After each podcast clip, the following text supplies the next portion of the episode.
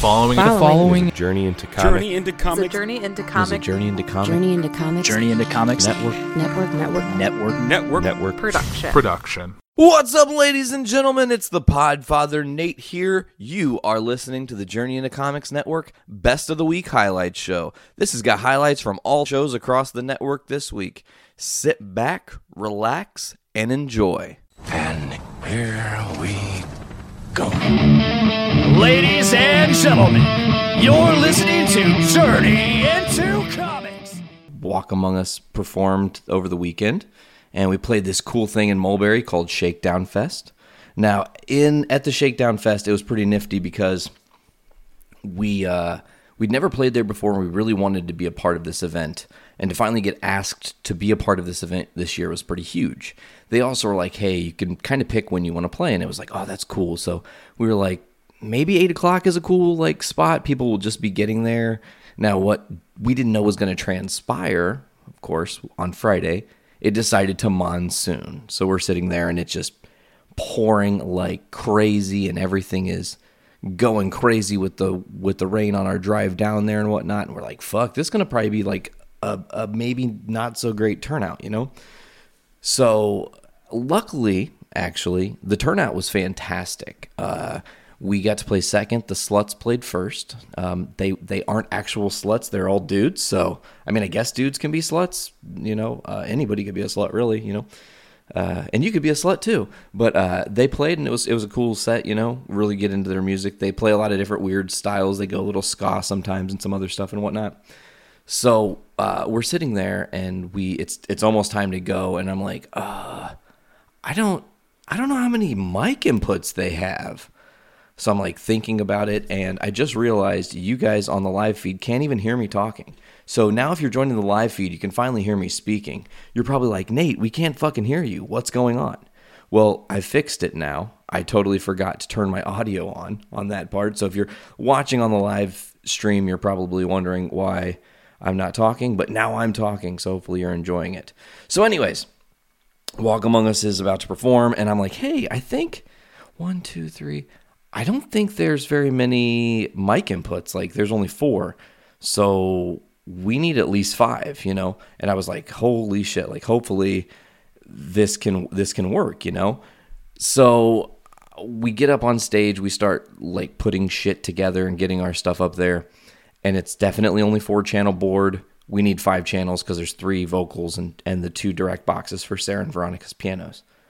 So I'm like, oh fuck, like I'm probably not gonna sing tonight. Whatever, you know, like it's fine. I'm not I'm not even upset about it. So we get set up, we get our levels set, and it's go time. And we get going. We get into our set. It was a lot of fun. We opened with Where Eagles Dare. That's one of my favorites to play. Uh, it's just really energetic, kicks the door down, screaming that I ain't no goddamn son of a bitch, uh, which is true. We are not goddamn sons of bitches. So, uh, yeah, that, the set was a lot of fun, and it was cool to interact with all the different people and whatnot. And the environment there was just so relaxed. It was very like, hey, you're an artist. We're an artist too. Like, let's enjoy it and, you know, enjoy it together, as it were. So, anyways, uh, we get done with the show and we load out. Another band's going to load in. And we're slowly tearing down and we're talking to people. And I look yet again, live streamers, here you go. It's proof in the pudding. I don't know if you can see it very well, but that's the uh, the band-aid because I blew another hole. There's the the hole from last week. Can you fucking see it? Live stream? I don't think they can see it. I, I have this weird light, and I'm just trying to like get an early live stream set up. I don't even know if this is going to be something I do more than once, folks. So if you're enjoying the live stream, somewhere down below, be like, hey, I really fucking enjoyed this. It was a lot of fun to listen to. And podcast people, if you're listening and you enjoy the podcast today, let me know because this is a totally different thing. Like I'm kind of in two worlds here. I'm I'm live streaming in front of me. I'm recording behind me. I'm in my kitchen, my nice new kitchen with the cool setup and stuff. So, anyways, uh, you know, we get done playing. People are talking to us, and it was really cool. And it was really nice to hear all the cool comments. And it's always very humbling. Uh, I got to talk with Dick and Miranda. It was cool to talk to Dick. He was actually, and that's rewind to Thursday because I'll be able to tell this before he will, actually. So, Thursday, going backwards in time, I'm sitting at the house, or no, it was it was Wednesday. It was Wednesday. See, I have time travel even further. So last Wednesday, right? We are uh, sitting at the house, and I get a text from Dick, and he's like, "Hey, man, I might come stay with your at your place tonight because uh, I'm gonna go see this show up in the city, and it's probably gonna get late, and I've been up for work since 5 a.m., which is 4 a.m. our time." And he's like, I don't want to die. I would rather live and sleep on your couch than die. I was like, I totally appreciate that. So yes, anytime that Dick needs a place to stay or any of the people that I'm I closely work with, I'm always like, you definitely no questions asked, have a place to stay. So he's like, I'll just I'll let you know. It's it depending on if Nick shows up or gets to go to the show or whatever. So I don't really know the ins and outs of all that, but Dick ends up texting me. He's like, "Hey, I'm definitely staying over tonight. I'll be seeing you guys later. I'll text you when I'm on my way." Cool. so we're sitting around, hanging out and whatnot, watching Thor: The Dark World and Iron Man Three, and uh, we had ordered some Domino's and went and got Domino's and came back, and we're watching the movies and whatnot. Dick texts us, "Hey, I'm almost, I'm on my way." All right, cool. So I'm anticipating his arrival at some point in the very near future. And uh, he he texts me again. He's like, "Hey man, uh, I'm on my way, but I need motherfucking Domino's." I was like, "Cool, man. Stop by the Domino's. It's like right down the street from my place. Get yourself some food, and then come back. It's cool." So he texts me or not, never mind, and a picture because apparently Domino's was closed. Well, the carryout was closed, right? So he interacts with some dude who's like, "Yeah, man, our carryout's closed, but our uh, our delivery's good till midnight." So I text Dick. I'm like, "Dude, here's my address. Just have the fucking pizza delivered to my address. Come here now." And he did, and it was great. And we kind of all were like, "Man, I wonder, like, shit, dude. I he could have just like had it delivered to the McDonald's next door." And literally got his pizza in like eight and a half minutes. You know, like, hey, I'm in the McDonald's parking lot next door. Can you just deliver this to my car? Like, I'm at an address, you know? I mean, they do the fucking hotspot now, right, Domino's? So, anyways, Dick came over and he was here and we ended up talking for like six fucking hours. It was amazing conversation. It was kind of sad that it wasn't a podcast, but at the same time, I love that there are these cool little conversations that get had in between the shows, in between the lines that you guys don't get to hear and experience. And those are, you know, um, moments that are near and dear to my heart. Dick and I got to talk and reminisce and and discuss all the stuff that had been going on as of late in life and it was you know it was good to just chat with him. It really was. It was it was nothing but uh, great conversation about all kinds of different things. So dick stayed and then the next day he got up and i got up and then we went in the kitchen where i'm standing now sitting now and he's sitting like right there next to me and we recorded a little miniature podcast that you guys are going to be hearing in the near future. I'm not going to spoil that announcement and uh, it was a great thing he's like let's do 15 minutes and I was like, okay, cool. 15 minutes. Good. Great. Glad. We definitely went 45 fucking minutes because we like to talk, you know? So, uh, ultimately, Dick had to go home. And then it's like my brain starts ticking for the show and everything else to come. We had some network drama that happened. It wasn't really drama. I guess that's a poor word, but I feel like it's I feel like it's drama because it's like, oh, that shitty thing happened, like, but we keep moving on because it's it's not the end of the world. It's not a dramatic moment when stuff like this happens, and it's it's kind of cool to be able to like give you guys some of the network behind the scenes here now on the live stream as well as those of you who are listening at home. So ultimately, uh, Thursday rolls around. I text Chris Plant. I'm like, hey bud, uh, kids for sale. You guys got it? And he's like, I don't have it. Travesty has hit uh, our computer crashed midway through our podcast and Ashley has to go to bed. What do you want me to do? And I was like, well, first of all, I'm so sorry, you know, that that happened. It's a fucking terrible thing to lose a podcast at all. You know, you get into a really nice flow in a conversation and you're feeling something very special. And then boom, something stupid happens. The record button doesn't, whatever, and blah, blah, blah. So Chris is just like, you know, like, I don't know what to do, man. And I was like, here, just take a take. First of all, take a deep breath. It's all going to be okay. Like this is not the end of the world. I know we do release shows at midnight on the button, typically speaking on the network, but sometimes stuff happens, and if it has to go up late, as long as it hits on the same day, we don't really care. You know, it's like things happen. So Chris is like a hero, and he pulls a he pulls a classic Nader AP as it were, and goes solo mode, and uh, did a really cool po- podcast. Uh, episode eight of Kids for Sale was called Quality Time with Dad. So and he and he you know he he was finding himself and learning the the weirdness of just talking essentially to yourself. But I feel like right now I'm not talking to myself. I'm talking to you, the the viewer now watching the live stream, or those of you who are listening at home. As I keep saying, because I'm just making sure to interact with all the audiences that may be on here. And it's like I haven't even checked the live stream over here. We've got a couple people watching, so thank you guys for checking us out. That's really groovy. Um, so back to it. Let's go into. So Thursday that had happened, and then Friday we did the show. We had to drive back, and it was arduous. And the three of us in the truck, it's just so fucking tightly packed. And you know, it's like we love each other. We're all best friends, you know. But sometimes sitting, essentially sitting uh, crunched up against each other for two hours in a truck is not the best way to spend our time together. So it does get a little time to time heated and whatnot, and I, I it's it is frustrating because it it definitely uh, creates unnecessary tension sometimes. So we're looking to uh, remedy the situation with our vehicle right now and get something better for Walk Among Us. Uh, but you guys aren't here just for Walk Among Us talk. We're not going to just talk among you today. We've actually got some pretty cool stuff for you. And now let me tell you, today I've got something planned, maybe a little bit different. I hope you guys who are watching on the live stream, I hope this comes through as I'm planning it to, anyways.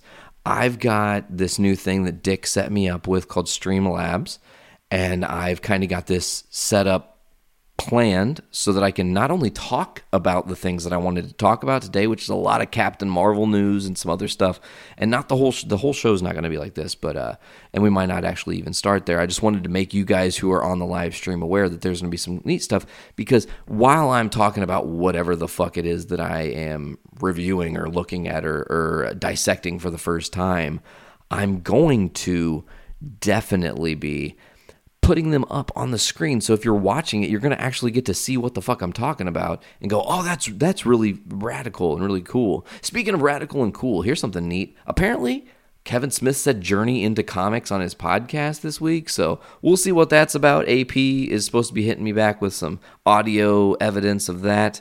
Maybe we'll turn that into an interesting little bumper. Who knows? I don't. I man, you know, I don't know. It'll be. It, it depends on how cool it sounds and, and what exactly was said. Maybe he referenced our show. I don't know. ah, there's. Ah, that's. I feel like that's so far away that I feel like I can cheat this a little bit and I can tell you guys the story here and then double back and tell you again when you're listening to Journey into Wrestling next Sunday because that's an announcement starting next Sunday. Uh, the no no it would be two Sundays from when I'm recording this, technically speaking. So the 23rd, uh, Journey into Wrestling will drop on the 23rd, and that is going to be an official shift, okay, for Journey into Wrestling. We're moving that show to Sunday because Foodies Watching Movies is coming back, and we got to keep our fucking Foodies Watching Movies Wednesdays, man. Uh, so it'll be Foodies watching movies in tandem with Adulting Ain't Easy. As they finish out their first season here, they've only got a few months left to go. So uh, it'll be really exciting to see whatever they bring to the fold.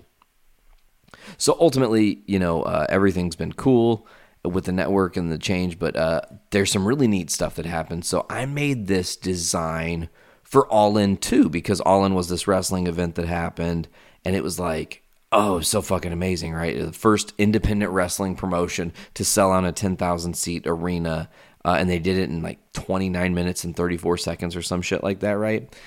And here's the crazy thing about that is that they said they were going to do it and they did it with the power that they have and they don't have the WWE backing them, right? So I really extra champion these guys because they're like very much like me. I don't have anybody, you know, that's on my side. I'm not the nerdist. I'm fucking Nate Phillips. That's as far as it goes.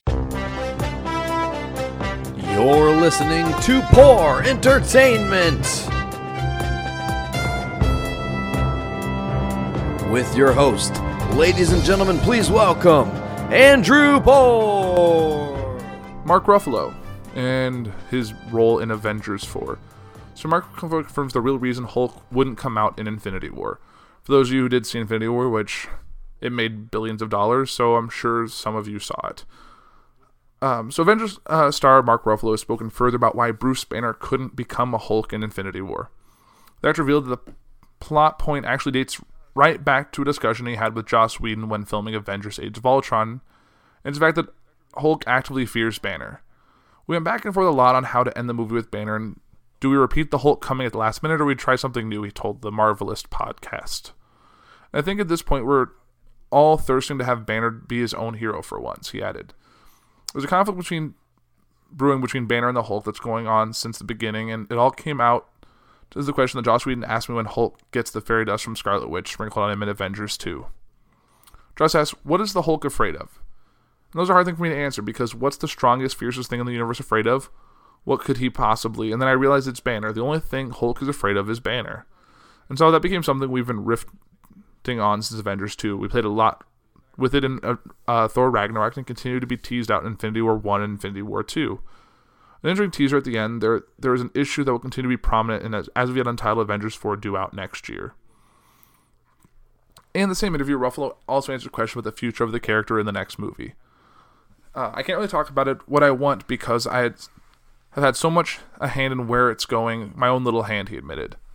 But I will say that I want to see this uh, Banner versus Hulk conflict carried out and see where that takes us and sees can they uh, come to terms with it. Do they get a moment? Oh, I always thought it would be great to see them in some sort of subspace where they had to battle out with Banner's brains as some sort of his own superpower, like psych weaponry against Hulk's brute strength, and have these two characters battle it out. Always thought that would be the ultimate comic book ending or something. Opening to these characters. Avengers 4 is complete some additional uh, scenes this autumn after initially wrapping last year. The movie will be preceded by the 1990 set Captain Marvel movie, fronted by Brie Larson, that comes out in March. So, yeah, there's a little bit more tidbits for those of you who really like the Avengers series, and I'm one of them, so that's always fun. And there's just a little bit more to talk about here, and that one of those involves a band that most of you know, and that is Paramore. And they actually announced that they will no longer play Misery Business live in concert. For those of you who don't really know, I think Misery Business is probably their most well known and popular song. They played at every show. It's kind of like their big closing number. I saw them in concert a couple years back, and yeah, definitely it was a song that everyone knew the words to. Everyone stood up, and yeah, the big to do about the song. So it became the end of an era. So when Paramore's performed at the Nashville Municipal Auditorium Friday, frontwoman Hayley Williams announced that the band would be playing its earliest hit, Misery Business, for the final time. Tonight we're playing the song for the last time for a really long time. The choice that we have made because we feel that we should. We feel like it's time to move away from it for a little while, she said, appearing slightly nervous.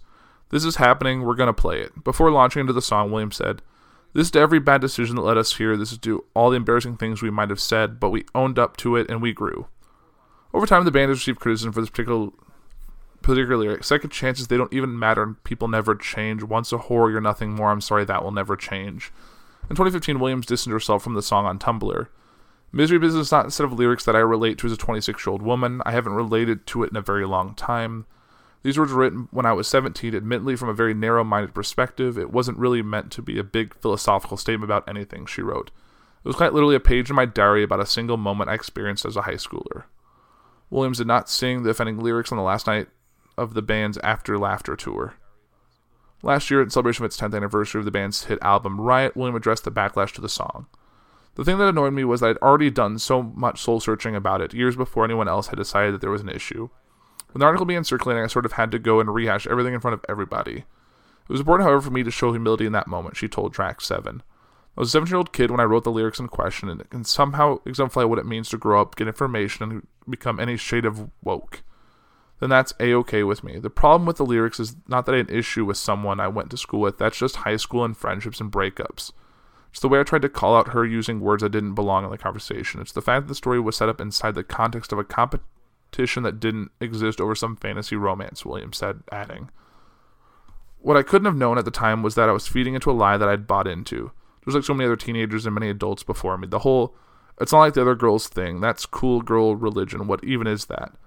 Who are the gatekeepers of cool anyway? Are they all mean? Are they women who, that we've put on top of unreachable pedestal? As she previously explained on Tumblr, she's not ashamed of the lyric, and as Williams later told Track 7, for whatever reason, I believed it was supposed to have written those backward words and I was supposed to learn something from them years later. Be more compassionate towards other women who may have social anxieties and towards younger girls who are at the very moment learning to cope, to relate, and to connect. We're all just trying our damnedest, and it's a lot easier when we have something, we have support and community with each other. Williams added, vulnerability helps lay the foundation, for all that. They had a lot of good statements tonight on the poor entertainment. And now, kind of going into everyone's favorite form of entertainment, whether you think it's entertainment or not, and that is football. Now, I know some of you are like, during the Comics Network, sports, what are you doing here?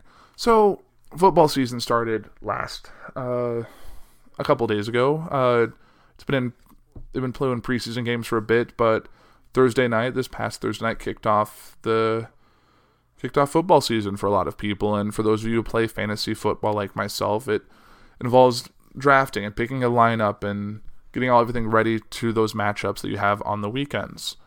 And for those of you, some of your high hopes of players you picked got dashed when they either got injured or they didn't do as well as you'd hoped, or if you didn't have Tom Brady or Mike Evans or whatever in your lineup, you kind of just screwed from there. So I'm going to go over some kind of some key takeaways from uh, the opening Sunday in the NFL. So this is from the, the Washington Post, and that is uh, six big takeaways from a thrilling opening Sunday in the NFL. So Aaron Rodgers exited the field on a cart, and when he returned, he could bear weight only on his right knee. But that was not a problem for him. Rodgers is not bound by the same physical restrictions as the rest of the team. He can control an NFL game with glancing eyes and shuffling feet. He his passes half the length of the football field with a liquescent snap of his right wrist who needs a second leg when he can levitate. Rodgers hovered over the start of the NFL season Sunday night, first with a disquieting sight of his grabbing his left knee and hitching a ride into the tunnel, and then with a debatable return, finally with pure magic. Rodgers led the Green Bay Packers back from a 20-0 deficit in the third quarter while hobbling. He threw 273 yards and three touchdowns on one leg in the second half, completing the comeback in a 24-23 victory of the Chicago Bears when Randall Cobb snared one of his darts and zoomed 75 yards for a touchdown. I just had a feeling Rodgers said after the game in his on-field interview with NBC it was not universally shared when Rodgers emerged for the second. His presence seemed like an unnecessary risk.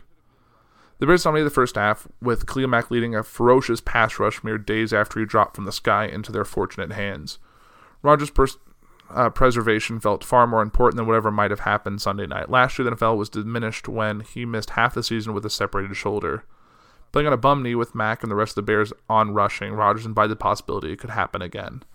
But by playing, Rodgers offered a reminder of what it would have been so terribly to see him get injured again.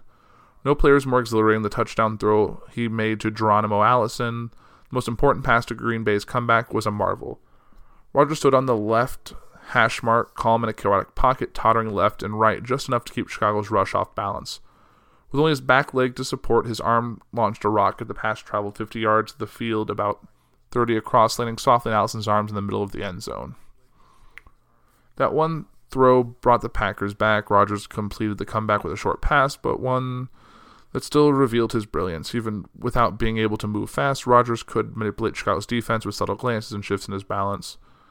He skipped to right, then back to his left, scanning the field until he flipped the ball to Cobb over the middle. One safety had vacated the middle of the field, and the other, A. Jackson, had been enticed to step up in front of Cobb when Jackson's lunge missed the ball. Cobb turned away and saw only green. Let it be said the Bears blew it. They led 20 0, and then their offense grinded to a halt. A more granular level, they had concrete chances to seal what would have been a statement. With just less than three minutes left, the Packers had exhausted all of their timeouts, and the Bears faced third and one inside Green Bay's 20. A first down, the Chicago could just melt the game away. One yard is all it needed. The Bears couldn't do it. Mitchell Trubisky dropped back to pass and found nobody open.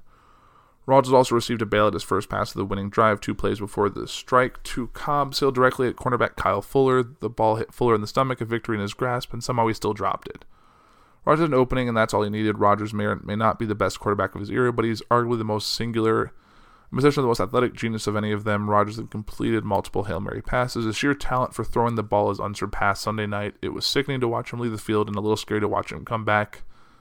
then reminded everyone why we watch at all definitely written by someone who's a Packers fan, but I did see bits and pieces of that game, and I kept up with it through the uh, NFL and ESPN app. It was kind of impressive they'd come back and do all that, but as a Bears fan, I'm kind of like, ah, they should have won. It was looking so good for half the game. Like, oh, this is New Year. Um, picking up Khalil Mack definitely is something that I think people need to be afraid of for the rest of the games this season. I think he's going to be a force in the defense. And yeah, we'll have to see what comes that. Um, if there's any residual injury from that, it would have been really unfortunate if on the first game out, if like Rodgers broke his leg and was out for weeks while it was recouped, or if he did something else to himself. But as a Bears fan, that might have been the worst thing ever. But moving on from that to a couple of the big news, and that there's a lot more text heavy than I thought there were going to be. Um, well, I guess maybe it's just that one. So I'll go. I'll run through it really quick. So uh, Ryan Fitzpatrick had a phenomenal game for the uh, for the Bucks, and Jameis Winston may be done as the team's quarterback. Since the St. Louis Rams drafted Ryan Fitzpatrick in the seventh round of uh, wait a second, let's double check the fact. Harvard, he had enjoyed and endured the strangest quarterback odyssey of his generation. He had started 120 games, he had won 48 of those, he had thrown 136 interceptions, 173 touchdowns, and averaged 6.7 yards per attempt, which are pitfall statistics. He also made more than 58 million, which is an inevitable total. He also never appeared in the playoffs. He's on his seventh team. A beard colonized his face a few years back, and he can't get rid of it. It's a lot to fit into 13 years. Sunday experienced his very best day of those 13 years. Fitzpatrick found himself starting for the Tampa Bay Buccaneers for the same reason he found himself starting at any other juncture. Something happened to the regular starting quarterback. Jameis Winston was beginning his three game suspension under the NFL's personal conduct policy for allegedly groping an Uber driver. Weird. Uh, Fitzpatrick's presence was one reason Tampa Bay was the biggest underdog of the week in Vegas, getting 9.5 points from the Saints playing in New Orleans. Then Fitzpatrick did that. He started with a bomb to DeSean Jackson and didn't stop heaving. He passed for 417 yards and four touchdowns while rushing for 36 yards, another score. He outdueled Drew Brees in New Orleans and Tampa Bay won 48-40, spoiling the opening week and a million survivor pool entries for popular Super Bowl pick. Uh, the one thing Fitzpatrick has always been able to do is wing the ball downfield without fear and with adequate accuracy. There's a perfect attribute for quarterback who can throw it at Jackson and Mike Evans as the Saints' poured secondary enabled him to show Fitzpatrick was a great fit with Tampa receivers. And that means Winston, the number one pick of the 2015 draft, may be done as a starter in Tampa Bay. Given Winston's unsteady performance and erratic off-field behavior, the Bucks have little incentive to anoint him the starter once his suspension ends if Fitzpatrick plays anywhere near like he did Sunday over the next two weeks. Fitzpatrick may be the best quarterback in Tampa, and that may be the strangest twist yet in his career. And moving on, Buffalo looked like it was has no playoff shot and blowout loss to Ravens. What are the Bills doing? They traded Tyrod Taylor in the offseason, dealt A.J. McCarron late in training camp, and benched first round pick Josh Allen for the purpose of handling their quarterback job to Nathan Peterman. Sorry. Uh, they seemed bizarre before Sunday. Peterman chucked five interceptions and one half in his debut last year before coach Sean McDermott benched Taylor for him in the middle of an impromptu playoff run. The entire world realized Peterman was not cut out for starting in the NFL, and the Bills remained unconvinced. After Sunday, the choice just seems dumb. In 47 3 drubbing in Baltimore, Peterman completed 5 of 18 attempts for 24 yards and 2 picks. In baseball terms, Peterman is the career minor league reliever who gets a cup of coffee in some desperate moment, gives up three earned runs without getting an out, and retires with an ERA of infinity. So the Bills made him their week one starter. Remarkably, McDermott said he'd have to watch the film to get the full evaluation of Peterman's performance. By the end of the season, it will seem impossible that the Bills made the playoffs last season. It's possible the Bengals have the best team in the AFC North. As week one's overreactions go, this one feels reasonable. The Ravens were impressive, but that was against the Bills at home. The Steelers tied the Browns. The Browns are the Browns. The Bengals beat the Colts in Indianapolis with a healthy Andrew Luck. The way they played is what makes the Bengals worthy of consideration. With second year speedster John Ross healthy and the development of Tyler Boyd, the Bengals have one of the deepest stables of skill positions in the league. AJ Green, Joe Mixon, Tyler Eifert, Ross Boyd, that's a crew that can carry Andy Dalton and Cincinnati's defense line starring Geno Atkins, is scary. The Bengals are a playoff threat. And Joe Mixon definitely brought me big points in my fantasy league, so good for him. Uh, it may be a big year for rookie defense backs. San Diego safety Derwin James, a ridiculous versatile player at Florida State, who slipped in the draft after an injury spoiled his final college season, broke up a touchdown pass and record of sack on consecutive plays. Mike Hughes, a first round corner, scored on a pick six for Minnesota. Denzel Ward, the fourth overall pick, intercepted Ben Roethlisberger and kept up with Antonio Brown as well as possible.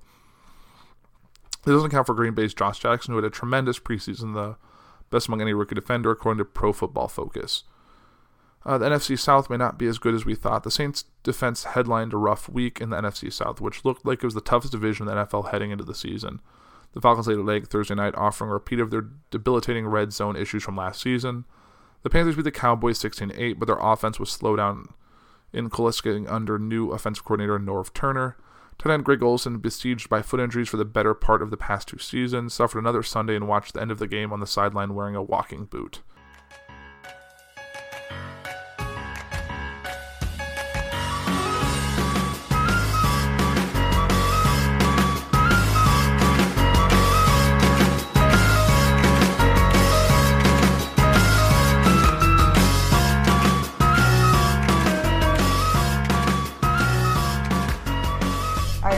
Bye bye bye or something by NSYNC. Like, there's no way I would just like pop up and be like, oh yeah, this is my jam. Like, no. No, well, I didn't. I didn't want to dance that. Like, but there was other songs. Like what? Name one. Cha Cha Slide. I don't like the cha cha slide. no. But like, there was.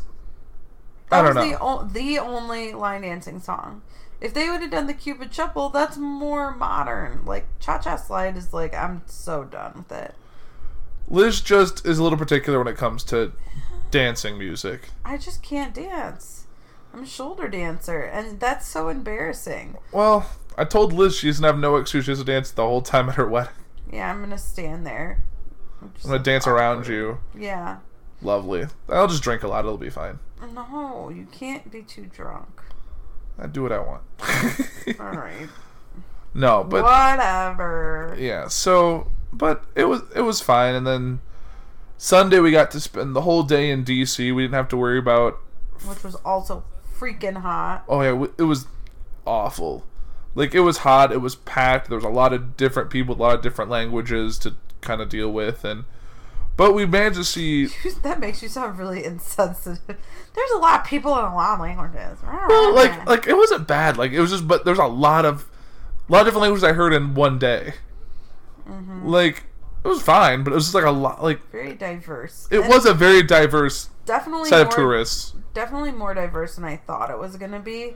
I thought it was just gonna be a lot of like, oh, a lot of families that are like American families. Like, oh, we're gonna go and like visit our nat- national capital. Well, not exactly. I feel like there were a lot of people from different countries that decided to come as well. Right. Which I'm I mean I guess it makes sense. Like if you're gonna be coming from a foreign country to visit America, why not go to DC? But Right. I mean I there's there's other places I would probably want to go that are a little more exciting. But I mean DC was fun and it's good. I feel like every true blooded American should go there and Yeah. see the sights and Yeah, I think that I would like to go back.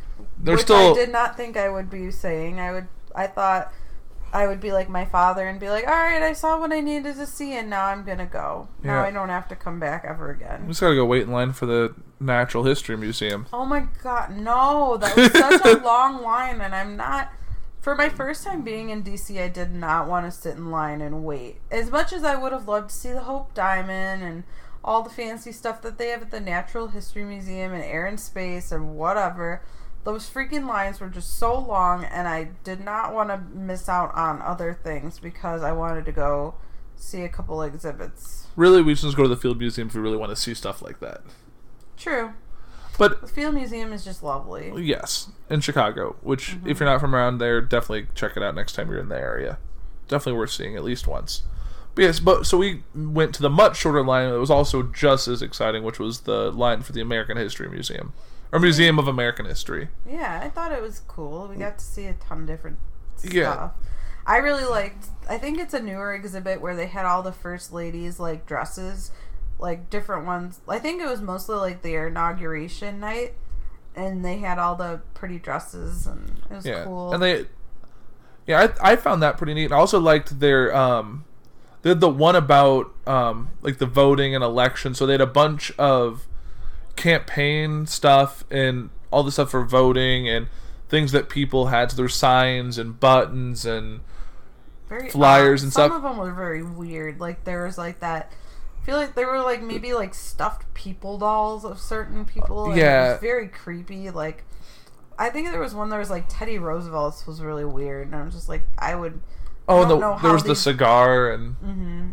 But like, and it's updated rate. Like they had stuff from the 2016 election with Clinton and Trump, so they definitely keep that stuff updated. Like the same thing with the first lady thing. Like Melania Trump's, uh, her inauguration dress was on display there, and they had videos of them dancing and her wearing it and stuff like that. So definitely interesting to have to see how quick the Smithsonian is able to update with recent changes in the world or with the U.S. politics. The only thing that I was kind of sad that we didn't get to see, but I guess it makes sense, is that they're still working on the, I think their uh, entertainment section of um, the American History Museum, because what was it, a couple years ago that you donated in your mom's name to the restoration of the ruby slippers from Wizard of Oz? Yeah. Andrew's mom is like obsessed. Yeah, she's she's a big fan of the Wizard of Oz and everything. And yeah, I saw they were doing a, it was a, was it a GoFundMe? I think it was a GoFundMe for,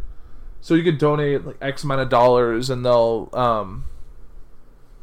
You can get some stuff and like if you donate like a ton of money, you get like your name on the exhibit once it was completed. But like I see all the but now since I've done it, I get a lot of emails and stuff about how the res- restoration work is going, and so it's kind of neat to see how much they're learning about these ruby slippers that they do deep analysis on. But while they're also say that they found a second pair of ruby slippers. yeah, that was recent news in the last couple weeks. So there was another museum somewhere around the Midwest, actually. I think maybe out, maybe in could even been in Kansas. I don't know. but there was a museum that had a set of ruby slippers on display that were like on loan from someone who bought them years ago. Someone who paid a lot of money, and they they got stolen and then have been disappeared for the last like 13 years. Then they just turned up by the FBI, and the FBI took them to the people of the Smithsonian since they've been working on those shoes for all this time and know every little detail just to make sure they're not fake. And actually, they learned some interesting stuff about them. They actually learned that the the pair of ruby slippers that are at the Smithsonian now are not two of the same shoe. Like you wouldn't wear those two shoes together. They're two ruby slippers that were used in the film, but they're not matching pairs. But they found them those two shoes that they found from the other museum thing are the matching pairs. Like if you broke those up and switched them, those would be the matching sets. Like I think they said like they're like two C and two BA or something or whatever, however their numbering system was, but they had one of one and one of like one left and one right of two different sets of shoes that were used in the film. So now they do have two matching sets, which is kind of interesting. I'd never noticed that before. But that was a neat little part of that exhibit, and it was nice that we were inside, got to see a lot of stuff, and enjoyed the air conditioning. Got to But see, that was the only place that had. Well, besides all the restaurants we went into, but and the gift shops at the mhm. monuments, the gift mhm. shops and the bathrooms. Also learned that I didn't really know this is that every monument has kind of an inner exhibit that has like stuff about the exhibit and random articles like, like, the monument you mean? yeah the monument. They have like little like in the Lincoln Memorial and it's all usually right by the bathroom because I think all these exhibits at one point had to like redo their bathrooms because uh, they didn't plan for the amount of people coming to them. So usually in the basements or in the weird side room of the monument there's the bathrooms and then there's like a miniature exhibit which has like stuff about how they made it pictures so they talk about like the lincoln memorial once you're in the base there you can see um kind of the how the sculptor used like lincoln's uh life mask and death mask and uh pictures and stuff to kind of sculpt the head and what they used for the rest of the of the memorial and how they had a bunch of different designs they wanted to use to kind of cap off between DC and the Potomac and all that, and then same thing like the Jefferson Memorial and all that. So that was probably pretty neat to see because I didn't realize at the time because I've only been to DC two other times, and when we did that, we didn't really do a ton of extra saying we tried to see a lot in the time, and I really didn't remember it. So yeah, I feel like I'm just rambling, but uh it was a neat little thing. I think probably the best part of our DC trip was, even though we were, I was very stressed getting to that point, was probably our night tour that we did. Yes. The capital. What did they call it? Was it DC on foot? The Capitol Hill Ghost Capitol. Hill Go- Ghost Tour. So we actually met on the grounds of the U.S. Capitol, like in the back. Like I didn't, like I never really was that close to it. Like in any trip I've ever been to DC, I've never been that close to the Capitol, and I've only been. This was my third time in like 15 years. So But we actually like were on the grounds right there, and we had this tour. and We got to go pretty close to it, and actually close enough you could see like the armed guards, mm-hmm. Like a Because they've got quite a few security. Well, don't they call them like Capitol Police, and then they They're had, Capitol Police, yeah. like, and they're literally people, police that are specific to the Capitol building, and I think they had the same thing for like the Library of Congress, that they're just for the Library of Congress, and Yeah. same. I don't, you know, I don't know about the Supreme Court building. They didn't say. Yeah, the, there's Capitol Police, and then there's the DC Metro. So like Capitol Police are strictly Capitol Hill related. Like they're on the grounds near the White House. They're like the guy we saw when we were right for the White House who had the AK-47, the bulletproof vest, and would shoot anyone if you crossed this barrier. Yeah, that freaked me out. I did not like that. That was probably the part of DC that I did not like was that the fact that these guards were carrying around these huge guns that I've never seen in person before in my life. But That freaked me out. But I understand. Right. We live in a different age and it's right, and more necessary. it's I like guess. it's like when we were talking to was it your grandparents Mm-hmm. how they were in DC they could walk They literally like they had daily tours at the White House. You didn't have to go through hoops and Mm-hmm. You just walk up to it. bounds. And yeah, and then the president would just walk out randomly and say hello. Like my grandparents got to meet JFK because they were happened to be on a tour of the White House and it was still acceptable for like the pres the president could be there while you were touring it. right. And so he just kind of walked out and said hi to the tour and like Like and now we have to and to now it's like you have to jump through hoops to call your senator six months in advance to schedule Maybe. a, maybe schedule a tour uh, at the White House, depending on if things, you know, if all the stars align and Mercury's not in retrograde, you can get in. Yeah it was It's was the same thing with the Capitol too. I mean, you have to jump through all those hoops to even go on the inside, and then there's certain parts of the well Capitol that even like congressmen that, and senators that have been there forever could not even get you- a tour of. no one can go inside the dome of the Capitol. The big thing, the most picturesque part. I actually got some really cool pictures of it that I'll probably On the throw up. outside. That I'll throw up on the socials. Like, and you can get there are daily tours of like the Capitol Rotunda and stuff, but they book up fast. Like I should have planned ahead for that because yeah, there was no chance of us getting in there because they do obviously do short tours regularly, and then there's also like you can take the secret tunnel between the Capitol and the Library of Congress, which would have been fun to take, but that's yeah. But getting getting back to our tour, we kind of learned a lot of little things about the Capitol didn't know about things deep underground there. How there's a bunch of storage levels down on that, and how Lots of ghost stuff. There's like a blood stain that's on like the steps on the house side of the for the press for the press area. Yeah, there's like this whole big story about. But it was a little embellished because yes, there are blood stains on the steps, but I was the way it was told made it sound like there was like a pool of blood stain on there, but it's actually just like a few spots that could they're be bigger so they're like if you think of like this sounds really gross like if you think of someone getting literally shot in the chest and laying face down or not face down but like back down and you see like the blood go like seeping so fast like no it literally looked like someone maybe had a really bad nosebleed on there and that Yeah. was kind of it you know like they cut their arm. Like it didn't look that bad. It was just Yeah. little. It was like four random brown stains on the but apparently the ghost keeps it from getting cleaned away because apparently they tried everything to get But it's it probably. But that's one thing I liked about the tour guide was like, she put logic to it, and then the ghost and everything It was like logically it could be that just a very porous marble, and this it's not going to come out. It's always going to be a hint of stain there. But we like to think it's ghosts. Mm-hmm.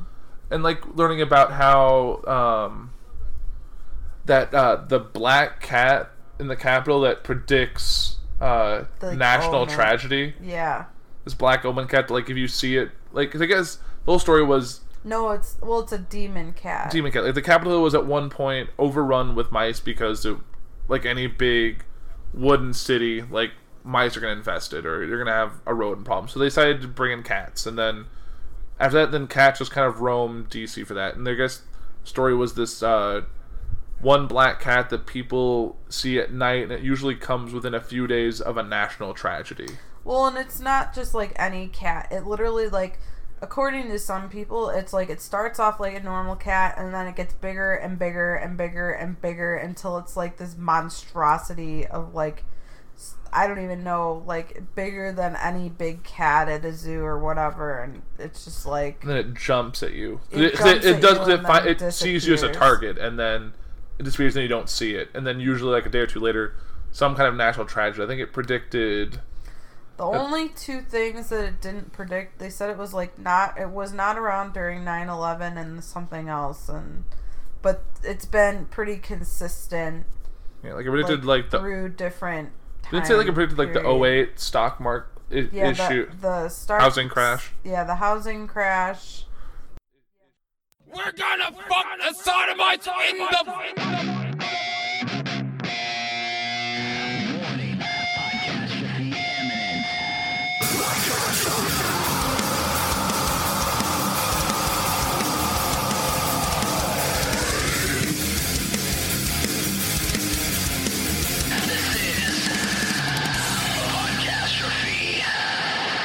Oh boy.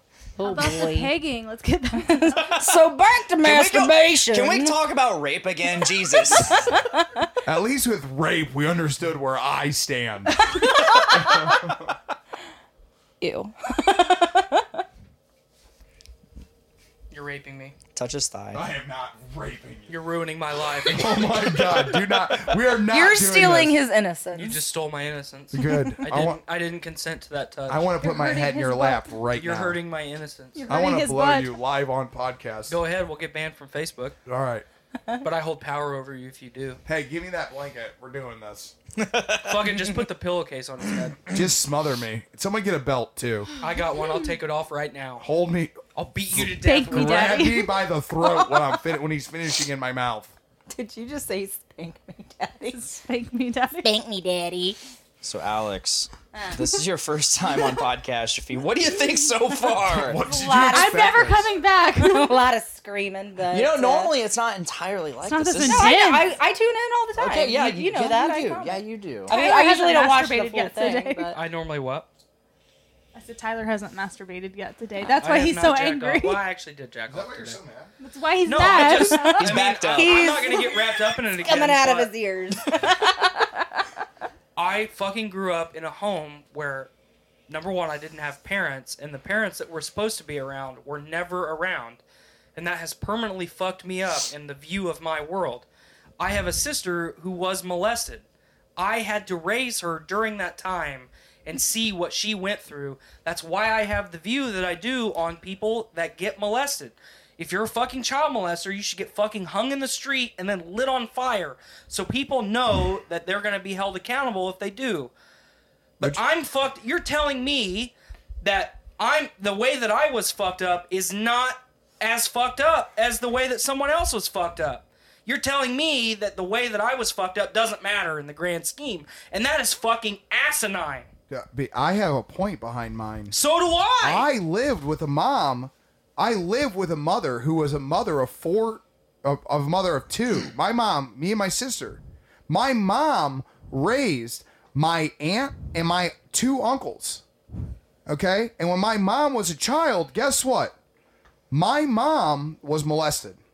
Okay? By my by knowing and willingly my grandma would invite her uncles over to fuck my mom. okay, These so are the we have stories- something in common. These are the things that my mom told me, and these are things that I've swallowed over the years. This is why when I look at my my daughters, I would swear to God, if someone laid a hand on one of my fucking kids, I would rather go to jail and have you fucking kill me through the judicial system for a wrong for for being wrong in the eyes of the public, but justify it in my heart because We I watch I watch what my mom is. My mom has been 38 years. 38 years my mother hasn't spoken to her own mom. I watched my mom talk to her mom last year for the first time. These are the words my mom said. Hi. My grandma said, "Hi." That was it. Those are the only two words those two exchanged. So, I feel very heavily on the fact of pedophilia or molestation or any of that. I do not feel I justify it in my eyes that you don't even deserve rehabilitation. Whether you send your dick to a 14 year old girl, whether you send your dick to a 16 year old girl, I don't care what the fucking state's laws are. So we You- agree on that. You, we've we've we've moved on not- from that. We agree. I understand where you're coming from. You you I was raised by a mother who I got lucky made it through that traumatic ass shit and had me and my sister still. okay? And I I grew up through a childhood when I was a kid, I am not kidding when I say this. If I had milk, bologna, and I had fucking macaroni and cheese or bread in the house, we were fucking doing good. If I had fish sticks, dad won on a scratch off. Not to mean that jokingly, that's the truth. That's how I was raised. I had a sister. After my mom went through all that and still had us, my sister ended up getting cancer at four years old. Wiped my parents out completely. My mom and dad were 43 years old. No, yeah, 44 years old before they bought their second house. Their first house got lost because my dad worked so fucking much to cover my sister's medical bills. He worked two jobs. So we have an identical childhood. my my dad my mom would drive my dad to work in the morning pick him up at night to drive him home so my dad could sleep in the car. My mom would feed him and my dad would go back to work so he could work double shifts back and forth. That's how i was raised. So the only thing different about our childhoods is you had parents around and I didn't. no i had a mother. I had a mother who was in college the entire time so she could get a better job so my dad didn't have to work too. Yeah, I didn't have any parents to do that. so i, I get it. I get it. So I, but I also had the same shit with my sister. I get where you're coming from but we need to move on from this Speaking of, we have comments. uh, Mr. Clint Chase, former guest and possibly future guest, um, says, I raised three birds once in a nest. I mean, the mother did most of the work, but you still get the point.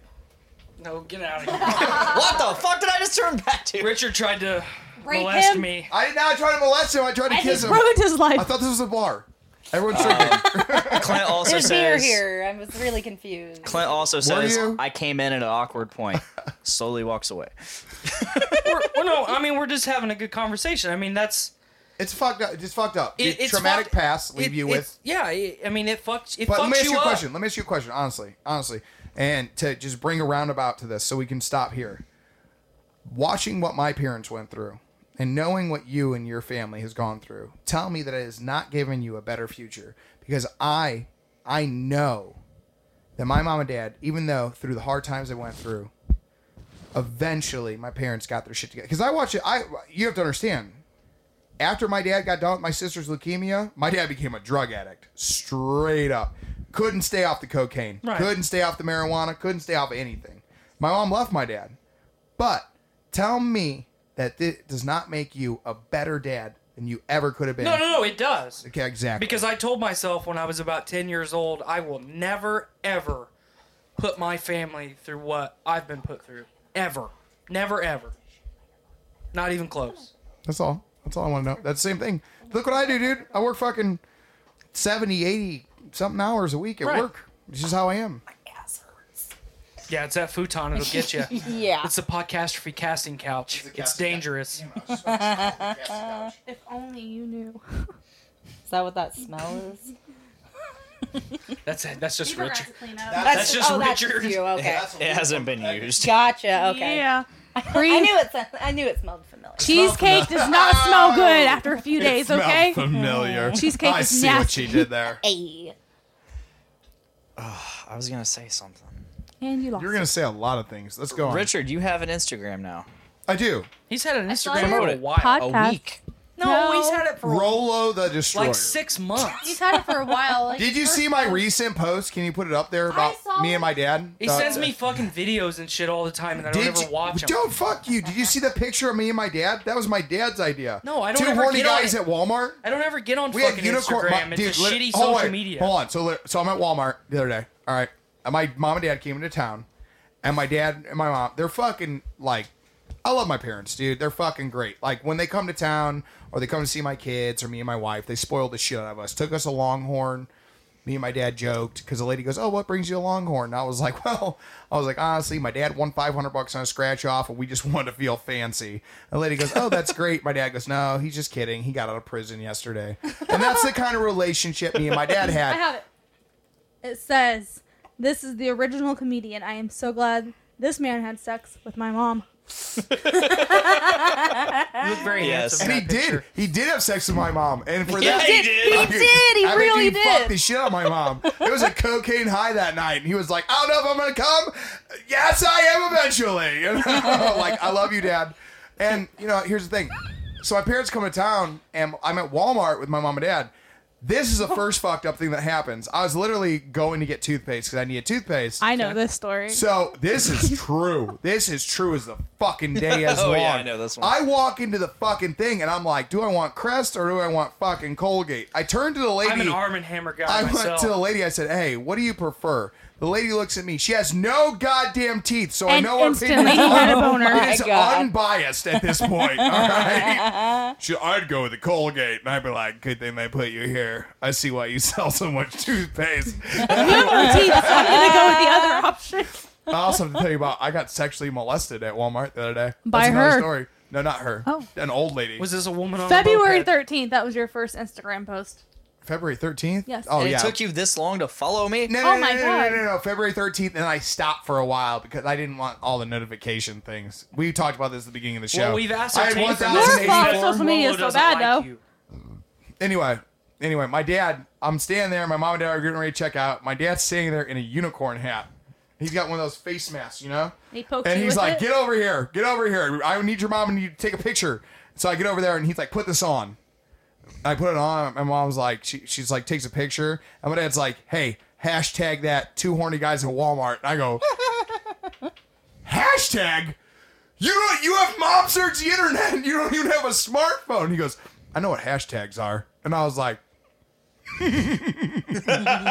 okay. so, so he sends his hashtag to my sister. Oh my god. He sends it to my sister, my my grandma, and my wife, all at the same time. He's like, put everyone in it. Hashtag two horny guys at Walmart. And then my dad goes, hey, is that how hashtags work? I said yes, yes. It's a very good hashtag. So yeah. So if you, if you look at my Instagram page and you see the two guys, the one guy in the Mac Tool shirt is clearly my father. The guy that's semi-attractive, and the other one is me. Oh, I figured that was your dad. What's that? What what is your ha- what is what is your hashtag? What is your Instagram again? Rolo the Destroyer. That's underscore in between each letter Yes. or in each word, right? And the fucked up, the best part about my pick with him is his mask was all frumpy and looked old as shit, like an old unicorn, and mine was like fresh, like just came out the fucking you know placenta. Like Brad Pitt as a unicorn. oh god, Brad Pitt was a unicorn. You know what? I don't want. game do you I- there? Oh, I have rage. Just oh. two horny guys at Walmart. That's the other one. There was another one where my dad was holding a hat. I did not want to post that one. And it was a cat, a black cat. And my dad said, just looking for some black pussy tonight. So you didn't want to post that. I, just- I did need to post it, but I just don't want to seem racist. There was not enough cats in that Just box to make it seem ethnicity friendly. Walmart has a lot of like full head masks. Yes, It's like weird 'cause shit. This is mine. Like me, me, it and Tay, me and Taya. it's T-Rex. Yeah. It was actually in my trunk up until yesterday when I wore it into the office, and now it's sitting in my office on like a tripod thing that my boss got, and he put like a shirt over it. Oh, I saw that. Yeah, yeah. Yeah, Yeah, he's that. he's my assistant. It's fine. T-Rex. So yeah, if, if anybody wants to follow Richard Please on Instagram, follow me. And now you're gonna get all the notifications. Oh, I just said that. Damn it, that's my phone too. Rolo underscore the underscore Who brought the destroyer. Rolo the destroyer. I just took another fireball. I just followed you. I was like, eh, why not? Dude, she did. I oh did. my god. I We know. became friends. Well, we already were friends on Facebook because you waved at me. So You waved at me twice I'm that so night. glad the beginning of the show didn't get awkward. I have no. I I I, I Filter? I, No filter. I would like to say to mention something because I have an autistic nephew. So like I'm not against people like learning disabilities at all. Trust me. I'm just glad the the beginning of the show kind of like made me a little bit nervous. Like I didn't smoke enough CBD oil before I got here. I don't know if you guys can tell because my the arthritis is kicking in. Uh, sometimes I hate you. Just sometimes. I always hate you. Well, I wasn't sleepy when I showed up either, so it's like, dude, wait, I got I got to bring up a topic. So I'm just glad that it went let- the right route. Oh And- no, and then- like I, know. don't real really get like know, offended. I I, know, just I speak know. my opinion. and I do, and I like that. That's Thank a good you. thing. That uh, an opinion, Thank you for being that way. but you're welcome. I have Because- got I've got to bring something I something try up. to speak my hold All so what on. the fuck is it. being offended at something accomplished? It like accomplishes have nothing. a conversation It is, about it is something. you giving power to that other person. Exactly, and I'm to not con- about to fucking do that. Your head's way bigger than mine. Tyler, Oh wow. It just like sunk down oh, over Oh, your wow. face. I, I feel like Nate Phillips right now. My hat is Yes! cover- my my hat is Precisely. covering my hat is covering my eyebrows. Tyler, Tyler.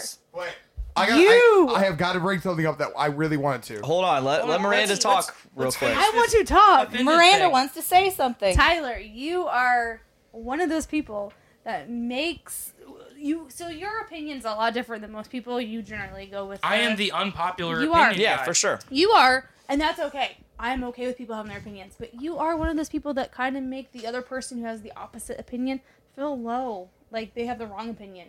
Good. You are, but how you just said it. Be it's so- better. okay, so listen. I love you, Tyler. I Be can a better argue with person. you. Be better. Like, No, you- okay, no, no, no, just you- listen. no, no, Let no, me no, no, no, finish. no, Let I me was finish. talking I will first. justify Please it. let him finish. Let her finish her, her he thought. touches it better. You Let her finish her just thought. said that. Why argue with somebody who has the opposite opinion? I did You not don't- say that. I did not say any of Basically, Why kind be of. offended by it? Why somebody? be offended? No, no, no. You don't you're be offended. offended. about it. You You are should offended. argue everything. Yeah, for sure. And we do. There is God damn nothing it. that you should not argue. What's wrong with being childish? I like being childish. Before I go, I just want to tell you you are fantastic. Never trust a hug. It's just a way to hide your face. That's the exciting thing. Nobody in the universe can do what we're doing. Why are you pointing your screwdrivers like that? They're scientific instruments, not water pistols. Gallifrey! Yes, this must be where I live. What's up, ladies and gentlemen? Welcome to another episode of Gallif Radio. It's episode three. I am your host, Nate. Today, joining me, as always, my companions, Veronica. Welcome back. How's it going? It's good. How are you? Oh, I'm good. A, a little tired. Been Little- a busy day. A little wiped from the week. Yeah, it's been a long week. It's been the longest week, and I mean that because we're we're behind on this recording. Yes, Um, it has been a very long week. We apologize. For But it that. is still release day. We're still getting this out to you on Gallif Radio Friday. Also joining us today, welcome back, Miss Sarah. How are you? Yeah, I'm here. Yeah, you are here. I'm glad you're here today. How's it going? Uh, it's okay. I'm busy playing piano all the time. You have the blue TARDIS uh, cable on your mic. Oh, on the mic. It's it's uh, She's, it's like, looking the around. it's- I did. it I is- looked at the floor. It is the freshly repaired mic cable Dad just returned to us. Oh, So I just well, wanted to, thanks, like, Jim utilize it. Phillips. Yeah, shout out, it's his to- birthday. Oh, that's right. Hey, it is his We said happy birthday first. Yeah, we have to say Happy it. birthday. Yeah, happy birthday. So, um, all right. Well, girls, we've got a lot of stuff to cover today. As I said, we are running a little bit behind, so we're gonna manically get through this one today. It might Sounds be a little shorter. Sounds good. Uh, right out of the gate, we've got a bunch of news. I want your guys' reaction to the news. There's a lot of stuff we're going to kind of get into here. First and foremost, we officially know when we're getting our first episode of season 11 of Doctor Who, which means we also know how long we have to get you caught up. yeah. And the total is we are literally looking at like three weeks from Sunday. Because, Three weeks? Yeah, October 7th is the debut of What? Doctor Who season 11. Mm-hmm. Everything happens in October. I know. October is the best. It's also happening on a different day, right? Yeah, you heard that right. I said Sunday. I didn't say Saturday. So for the first time in New Who history, it's a Sunday release, which I think is going to give it some extra room to breathe. You know, they were competing with some other Saturday night primetime shows and stuff. Mhm. So this will give them room to really kind of take over the BBC on Sunday. Yeah. So- Definitely. I mean, I don't know what the rating is like, you know, viewership ratings are like over there. I just know that in the US, usually when there's a show that is airing on a Saturday, it's a show that nobody watches. You know, or like Mm. you know how they call like the Friday night time slot, like the the slot of death, because nobody's home on Friday and Saturday Oh, nights yeah. to watch these shows. So I mean, all of the really good TV that I've watched over the years has always been on a Sunday. So it makes perfect sense for me to for them to have this move. So here's some numbers. This is from season 10 of Doctor Who. Uh, and these um, numbers are in the millions. So I'm just going to be breaking them down in smaller digits. I won't say million every time. Okay. So the pilot of the episode 10 or season 10 was uh, 6.68. Then the next episode was a 5.98. Then a 5.61. 5.73 so it's in the fives it dips all the way down to 4.82 and like towards the end of the series and then picks back up to uh, 5.29 for the finale Hmm.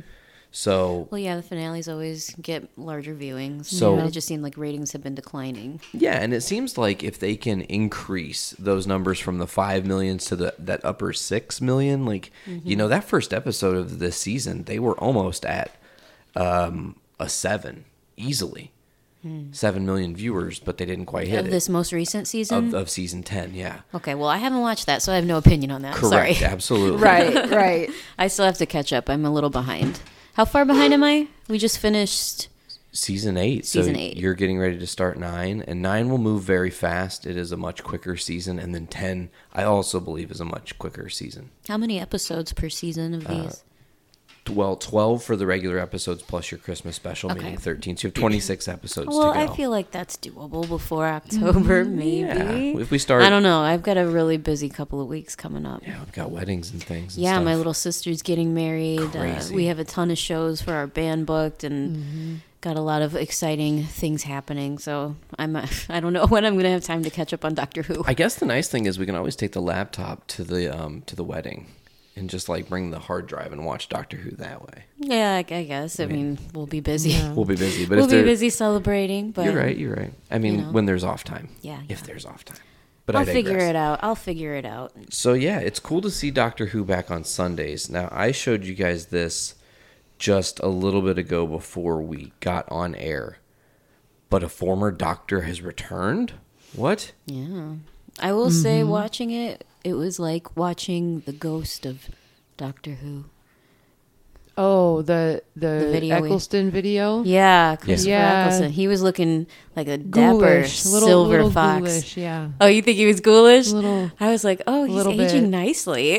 yeah. Oh, not in not in a bad way, just in a yeah. I couldn't Uh, stop staring at the seed that was on his tooth and then on his lip for the entire video. oh, I didn't notice that. Yeah, it was driving me batshit crazy the entire video. I was like, oh my god. well, god. maybe we should explain what this video is. We haven't actually said what it was. We're going to explain Go it ahead. and then we'll go ahead and play it. So, um, Christopher Eccleston did a really beautiful thing. And for a couple Doctor Who fans who are getting married, uh, Blake and Liam, or Blaine, and Liam, Uh, he kind of came back into the character of Doctor Who, as it were, For a video shout out. and gave him a little message. And it's quite beautiful. And we are going to play that for you guys. You will be hearing it now. Uh, we'll briefly kind of talk over it a little bit as it's happening. I'll kind of describe. If you guys want to come around, you can. If not, I understand. We've already watched it. But here we go. We're going to go ahead and play this video. Well, you know, that's just typical, isn't it? Liam. Blaine. Bliam. Blame. Blame's better, actually. Blame. I have missed him. You get married, you fall in love, you get married, you're really kind of happy. looks like Gordon Ramsay. and me, the doctor, who has saved It's the, the hair. universe, You're not used to God seeing knows how many times, Hair spiked up. doesn't get an invite. And it's all great. Doesn't I mean, I don't mean in a bad way. I just mean an in a invite. Gordon Ramsay way. I don't Well, know.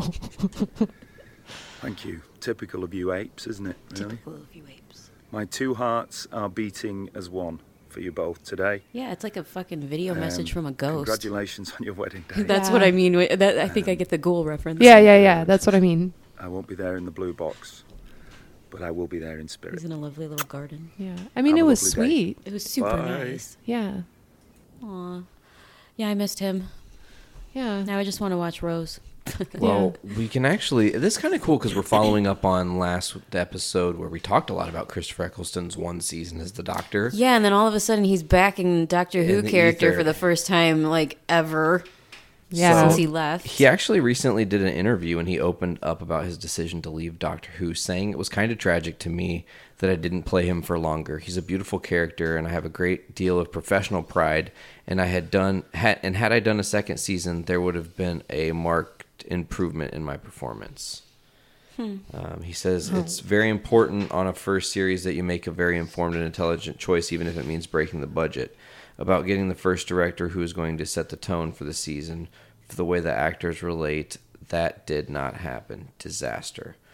So he didn't really say why there was a disaster, but some people know there were some um, Just problems. miscommunications with the production company and Christopher Eccleston as the doctor, disagreements on wardrobe, things like that. Huh. Uh, he'd had enough. He wanted to do it. I wanted to do it my way. They wanted something else. We were never going to compromise, so it was best to be straight about it and just go. Damn. Bummer. And that whole thing, that rift in that bridge burned, kept him from being in the 50th and kept us having like this pure number of doctors, you know? God, I was so Man. disappointed. I really wanted to see yeah, him in yeah. that.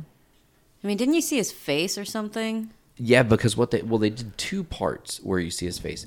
The first time, as there's a video playing, lovely. I'm like, where the fuck am I hearing birds? it's on the video. I'm like, oh. See, pay attention. Um, so, uh, where was I at?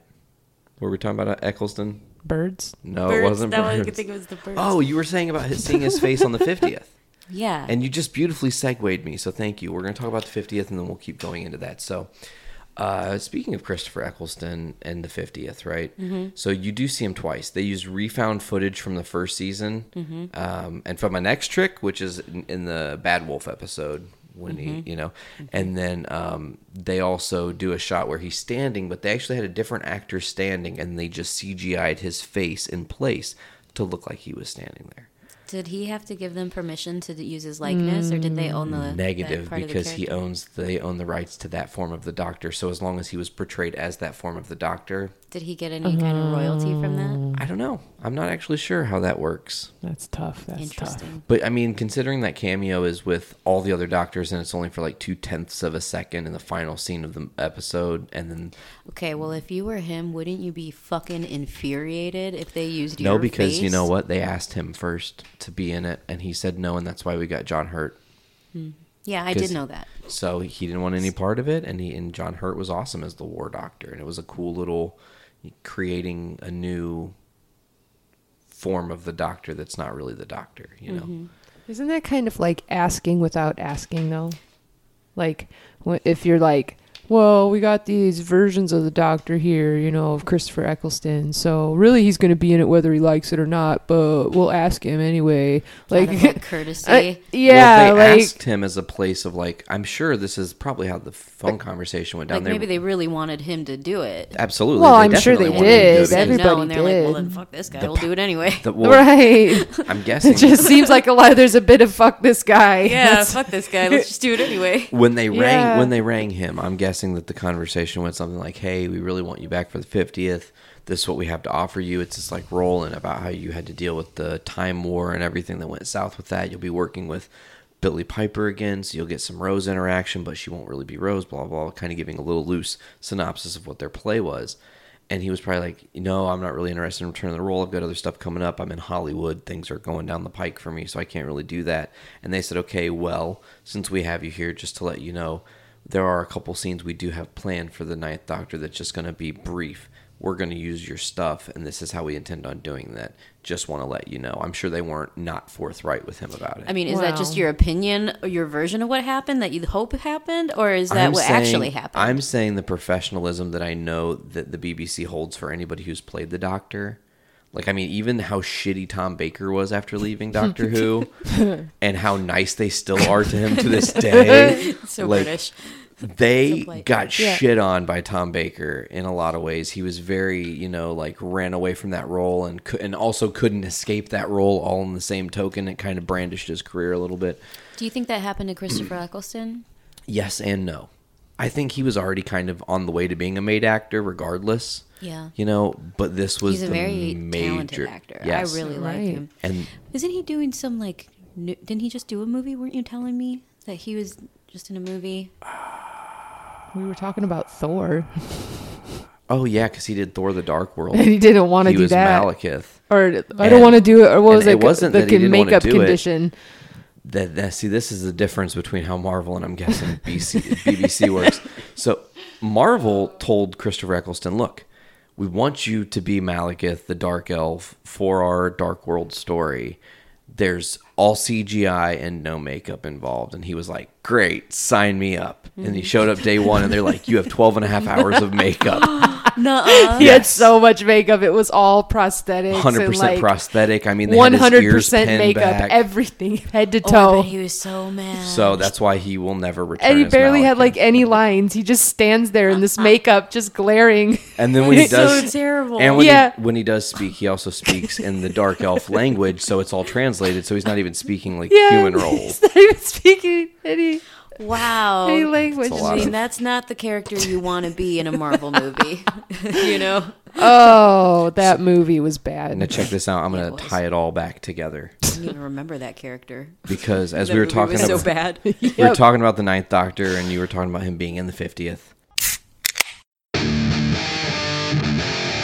It's time for Brews with Dudes.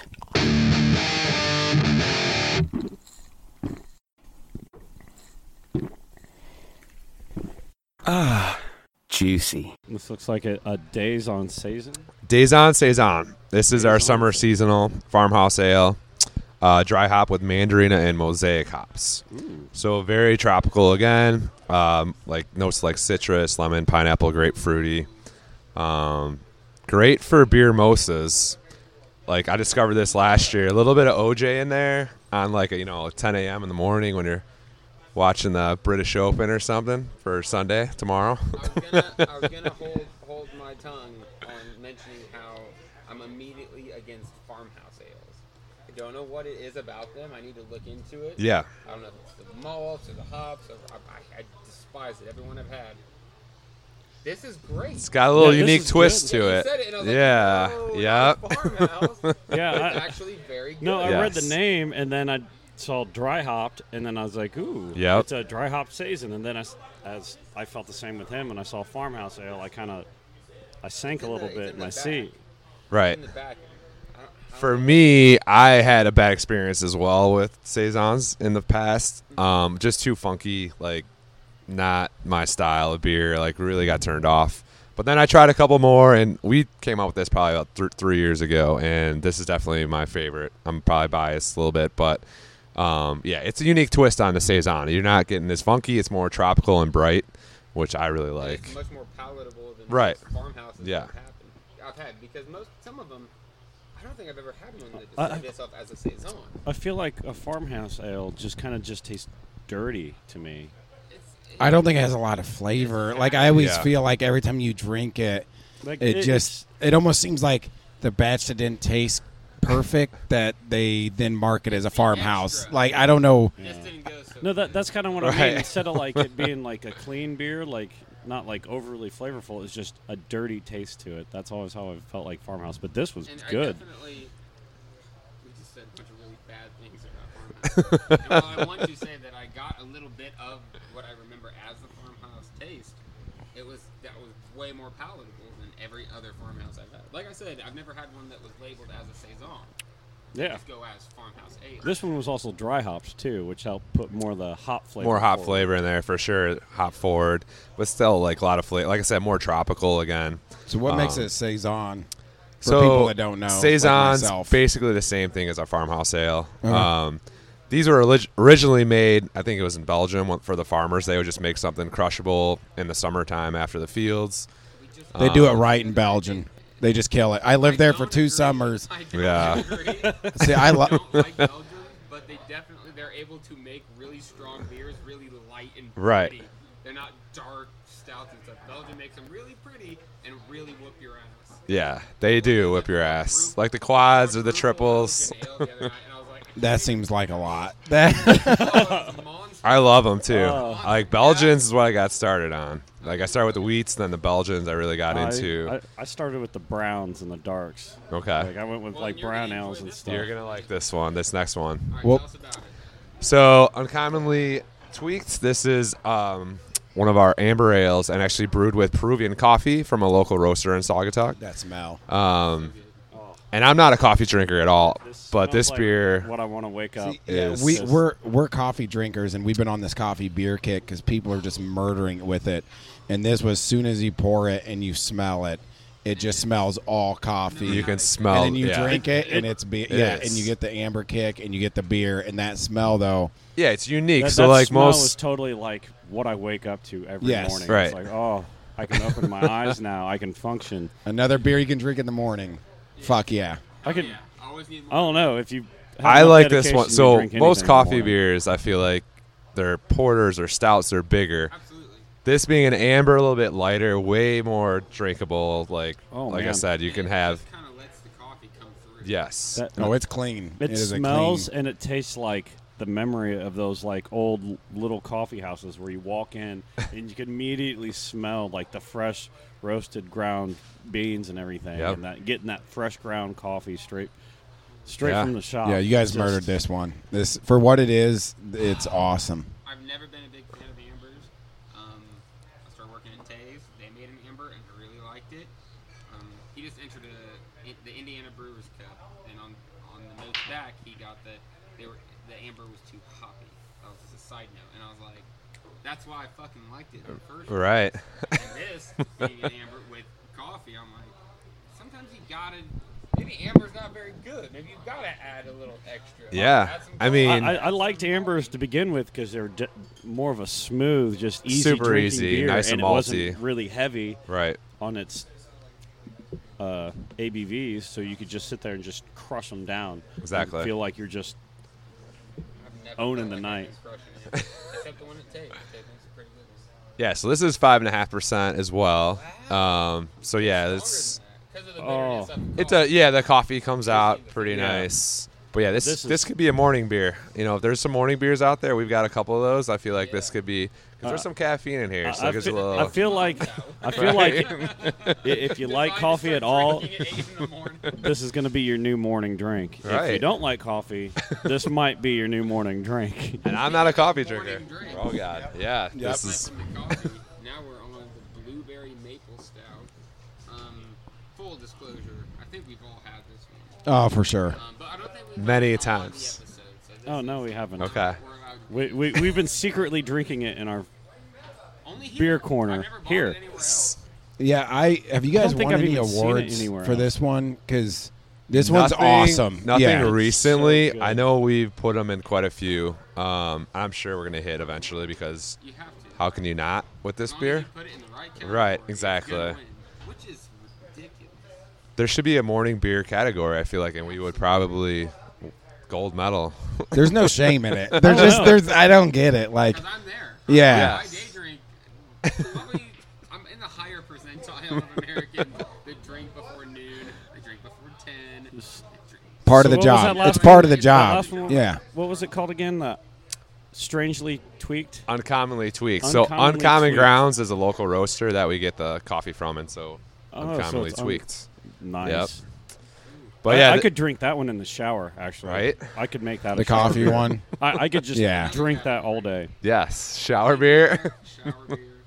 I mean, if Yeah, you wake morning up, shower yeah, beer. you wake up, you get the uncommonly, get that coffee going, then you got to go for the meal, and you got to get the you need some blueberry. Yep. breakfast. Yeah, Yeah, you have your uncommonly tweaked like a- beer like in the shower. In the Yeah, it that's how really you start a. Saturday. If your Saturday starts like that, good we got to get on that. Our- I'm gonna write That's a good. Sunday starter too. Yeah, field day next year. That's we're just gonna lay out the whole liquid breakfast in order. Oh, liquid breakfast. That sounds dangerous. Cooler, cooler opens. Need the pancakes. Right? And somebody just hands you the bottle. there we go. Where's yeah. my dessert? Well, it's actually next. It's- that is next. next. So blueberry maple stout is what we're sipping on now. Yeah. This is. This literally tastes like blueberry pancakes. Like the label, like screams it. This little lumberjack, lumberjack guy on there eating oh, blueberry pancakes, drinking a beer. You even And get your maple syrup in there too with the blueberry. You do get the maple in there. just like You get blueberry, the blueberry. pancakes with some syrup on. Yep. But milk stout, so not overly heavy, very drinkable. Um, I'm a huge milk stout guy, so when we came out, when I heard we were gonna do this, I'm like, what? And I want it right now. Like, bring it on. Um, we actually made this originally for Canada only. Because I mean, come on, maple syrup, Canada, they're like all about it. But yeah, my boss is like that can't go to Canada only. Like we're, this is going everywhere. Mm, so I yeah, just- this is I just tasted some out of my mustache and was most delicious mustache I've had. So how far do you guys distribute? So right now we're in 13 different states. Um, we just launched Vegas in March, so that was our newest state, Nevada. Um, we do go all the way down to Florida. We're out in New Jersey, Pennsylvania, and then mainly Midwest after that. Um, Nebraska was last year, but yeah, Ohio, Kentucky, Tennessee, Wisconsin, Michigan, um, Illinois, Indiana. So we're yeah, things are things are going well. We've got some great beers that pretty much can go anywhere. Like this beer right here. Distributors are like looking for these beers. Like we, they're like what you have a Yeah. blueberry pancake beer and you have For sure. Like you're like like when I go into a bar and, and I get at first I look for the IPAs and you, and you decide you're like is that one I'm gonna go for and you take it down. If you don't want one of those, you've got your your domestics and you have your choice of domestics. What I like about about every single one of the Saugatuck beers is that none of them are plain. Like every single one has this shtick. What's this? Right. It's an amber, but it's a coffee. Right. That's a stout, but it also tastes like a blueberry. that is that's a shandy, but but it's like it's like a blueberry lemonade. It's, there's a shtick for Exactly. every single. For Which sure. We go to a lot of breweries and we always say it's always disappointing when you go into one and it's like, this is our amber. This is if you know what a pale ale is. This is This a pale it ale, right and here. it's like Right. You're you like, know when you go "Oh, up to I've the had a million board. of those. Yeah, it's nice when you go up to the board and it just you start reading them and you're like, I've never heard of that. That's going to be a part in my mouth. That's going to be a part in my mouth. That's different. Right. It's nice to actually see a different selection instead of just kind of the core six or eight beers that everyone kind of kind of does. So we've been lately looking when we go to these breweries, like give us some weird. Right. Give us some weird. Like, what are you doing? Exactly. Like, About yeah, be adventurous, man. You try something. You try something, you go, well, that was cool. What if you did this instead? So we're gonna do this instead. Speaking of next, What are your core beers? Every single one is weird as fuck. Yeah. Right. because If you like Coors Light, you're fuck out of luck. That's what you are. Like, Yeah. Go buy a Coors Light. You like Coors Light? I mean, sorry. This is for experimenting. Like, Yeah. Yeah. It's not, it's not a. I'm looking for something I can drink all night. 'Cause it's Nick- an experience. It's, Exactly. I the one that tastes Yep. Neapolitan. You wanna want a, little bit of this? Yeah. Yeah. Something. looking for one to stick on. You want to try Exactly. Yeah, Nick- for that flight experience. Nick told me about the Neapolitan first before I ever tried it, before we even had it. And it's just, you know, that's one thing that's fun for people that aren't huge beer drinkers or are just stuck into their Coors Light, Mill Light mode. Right. When you start being like, so how do you feel about Neapolitan? Like, who doesn't like a Neapolitan? And it's like, we got that beer. Yeah. That's a beer. They're yeah, like- I mean, it's. and- Five times, I bet you you'll get all three flavors in those five drinks. The expression. You'll find the vanilla. You'll find the strawberry. You'll find the. Yep. You just gotta, you just gotta get into it, and it's fun. You find fun doing whatever the fuck you're trying to do. Whatever you love doing, you're gonna find a fun way to do it. Absolutely. If you like, if you like getting drunk, if you like drinking, beer, whatever, the, whatever, the, whatever the hell you like. I- I've- Talk is definitely one of those. I- I've breweries met that people you that- can, you can have that experience where it's like, man, I'm about to drink a bunch of shit that I never thought I'd drink. like, I like pancakes, but I didn't know I like beer. Right. Pancakes. I don't- It's like a candy Well- candy shop, man, for for adults. That's how it feels looking at your guys' menu. Just like, Yep. what is going on over here? Yeah, I love that. I love walking into a brewery and going, I'm gonna drink it all. Like, wait a I'm gonna minute. Drink it all. What? Yeah, I'm calling an Uber. My day just changed. I was going to stop in here have one or two, but I feel like I need to try about eight of those. But yeah, man, you're five hours from home. Still gonna take an Uber. I need it. I've got the but no, that's I feel like one of the things too is with the customer is a lot of people that aren't familiar with craft, they think everything's an IPA. They think Exactly. that everything's Like, oh, it's gonna be bitter. It's gonna be a bitter bomb. Yes. Yep. So If it's it's a stout, it's dark and awful. Yep. And it's gonna be too heavy. It's super bitter, and I don't like it. It's like you are. You're missing You're out. gonna- You're missing out on so much. You have a million. You always find a new makeup. That's what beer's like. There's always a new beer. Absolutely. Ten years ago, even five years ago, New England style IPAs. What the fuck are you Right. What? It's here. Yep. It's here and it's here in power. And guess what? In five years, there's gonna be something else. Absolutely. Something else. For sure. And you're gonna have to deal with it. So, That's the beauty of it. are we on the final beer? Yep. We are. And Time this save the best for last. Uh, uh, I don't know if we've uh, mentioned it yet, but this is the Neapolitan. Yeah, have we talked about this one yet? Don't think I brought this up even one time. Not, not at all. So yeah, this is the beer that's put us on the map. Um, and the reaction of people for the first time, like it's always awesome. Like, whoa, my god! Like, I didn't think out. Yeah, like, they're like literally, it tastes like Neapolitan ice cream. But you can actually smell the flavors Right. in it. Like That's- if you, yup. If you know what Neapolitan is right away, which is the chocolate, strawberry, and vanilla. If you get that perfect bite of all three. Oh god. Yeah, it smells like you just opened a fresh carton of Literally. Neapolitan ice cream. Yep. It's just- Yeah, that's the thing I've appreciated a lot more lately is the smell. Actually taking the Right. time to smell it instead of just immediately Just I I diving right in. to the. in doing the classes, like they're like, grab your beer, lift it right up to your nose, take one big sniff. All right, now pull it away, go back in, take two quick sniffs. All right, you got that. Now go in, take five really quick sniffs. All right, now that you've got that done, go in, take a really quick. And people eh. take it so far, tasting Right. beer. You're like, But- whoa, whoa, whoa. You don't have to go that far, but just taking that uh, one moment, like when you're, you can't do it when you've got a bottle. Exactly. A glass. You want to Yep. sniff it and then try to drink it and sip at the same time. It adds a whole different level. It to does. And every single one of these beers, the uncommon like the coffee. Yep. pours and you might not get a very, No. or you know, it's not the same. It's like it's like pouring a glass of tap water and Drinking- saying Very it's got true. great flavor. Smell this before you drink it. I'd much rather sniff. I'd the- rather drink it first. cream before I The dessert. This is dessert, so this is fitting last beer here. Um, but yeah, all natural strawberry, vanilla bean, and chocolate malt. So that's how we get all three flavors. and it, yep, It's not even actual chocolate. It's just chocolate malt. So it comes in layers, and like literally, you can taste it in layers.